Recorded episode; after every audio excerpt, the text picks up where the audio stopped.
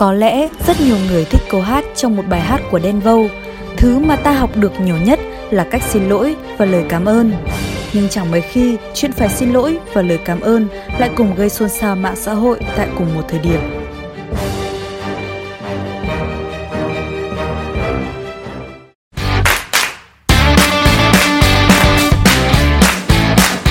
Trong mấy ngày qua, từ khóa được nhiều người nhắc đến nhất là bánh mì.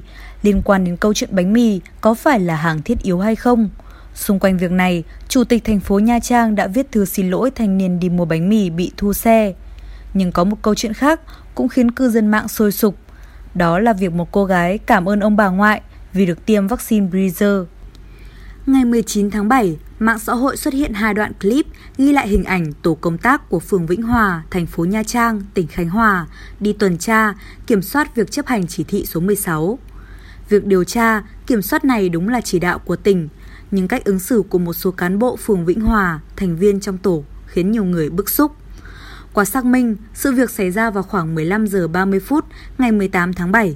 Anh Trần Văn Em là công nhân làm việc trong công trường của một dự án du lịch ở phía Bắc thành phố Nha Trang, đã đi ra ngoài mua bánh mì và nước uống.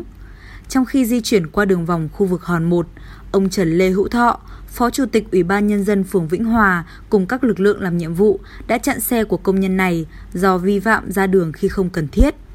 Khi làm việc với tổ kiểm soát, anh Em có giải thích chưa nắm rõ quy định xử lý về việc thực hiện chỉ thị số 16. Người dân này cho rằng đi mua đồ ăn là lý do chính đáng, không được giữ giấy tờ. Tuy nhiên, vị Phó Chủ tịch vẫn cương quyết cho rằng bánh mì không phải là lương thực, thực phẩm không phải là thiết yếu mà là đồ ăn. Liên quan đến vụ việc, ngày 20 tháng 7, ông Nguyễn Sĩ Khánh, Chủ tịch Ủy ban Nhân dân thành phố Nha Trang đã có thư xin lỗi anh Trần Văn Em. Chủ tịch Ủy ban Nhân dân thành phố Nha Trang cho biết, ông Thọ nhận chức không đầy đủ, dẫn tới xử lý cứng nhắc, không đúng tinh thần chỉ thị số 16 của Thủ tướng Chính phủ khi làm nhiệm vụ phòng chống dịch COVID-19.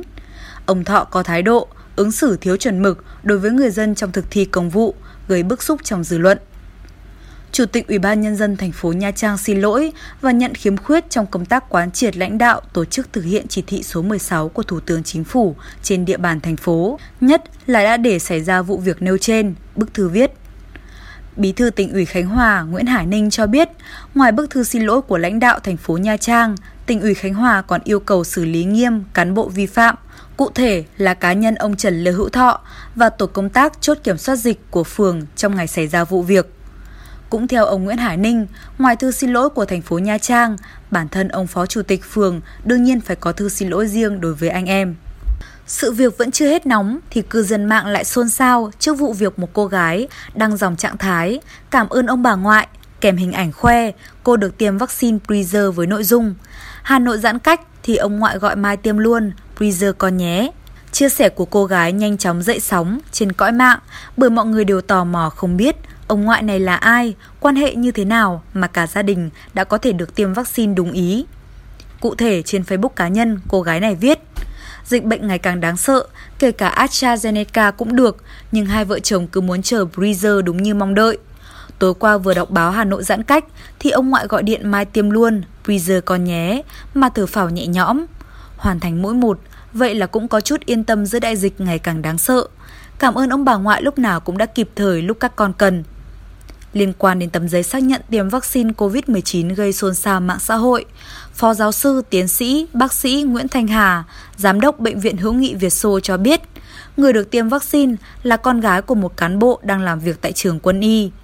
Trong bệnh viện có một bác sĩ đang học chuyên khoa 2 ở đó. Người thầy giáo kia nhờ bác sĩ xin được tiêm cho con gái. Cô gái này không biết vì bố đã đăng ký cho mình. Và khi có danh sách tiêm, được gọi đến tiêm thì cô gái bất ngờ vì nghĩ rằng mình được gì có đó. Sau tiêm, cô gái đã đăng lên Facebook. Cô gái này là một phóng viên, cũng thuộc đối tượng ưu tiên tiêm vaccine. Phó giáo sư tiến sĩ Nguyễn Thanh Hà cho biết, Bệnh viện Hữu nghị Việt Xô luôn làm đúng theo quy định của Bộ Y tế tiêm cho các đối tượng. Về việc cô gái được ưu tiên tiêm vaccine của Pfizer, ông Hà khẳng định số lượng vaccine AstraZeneca trước đó được phân bổ, bệnh viện đã tiêm hết. Sau khi được Bộ Y tế chia vaccine Pfizer, bệnh viện tiếp tục triển khai tiêm cho những người thuộc nhóm ưu tiên theo nghị quyết 21. Không có sự ưu tiên vaccine Pfizer, có loại nào chúng tôi tiêm loại đó. Cô gái vô tình đã gây hiểu nhầm trong cộng đồng, ông Hà nói. Hai câu chuyện dẫn đến lời xin lỗi và cảm ơn mà chúng tôi vừa đề cập có lẽ là bài học để những người có liên quan rút kinh nghiệm. Trong bối cảnh dịch bệnh vẫn đang diễn biến phức tạp, Thủ tướng Phạm Minh Chính đã yêu cầu các bộ, ngành, địa phương tập trung lực lượng để phòng, chống dịch, đồng thời phải siết chặt kỷ luật, kỷ cương trên tinh thần, người dân là trung tâm, vừa là chủ thể trong phòng chống dịch COVID-19. Đồng thời, Thủ tướng cũng yêu cầu Bộ Y tế kiểm tra, phân bổ vaccine phòng COVID-19 hợp lý, nhanh chóng, tổ chức tiêm kịp thời, khoa học, an toàn, hiệu quả và linh hoạt các đối tượng phù hợp với chiến lược đã đề ra. Cảm ơn quý vị và các bạn đã quan tâm và theo dõi. Hẹn gặp lại trong các số tiếp theo của Vietnam Plus News.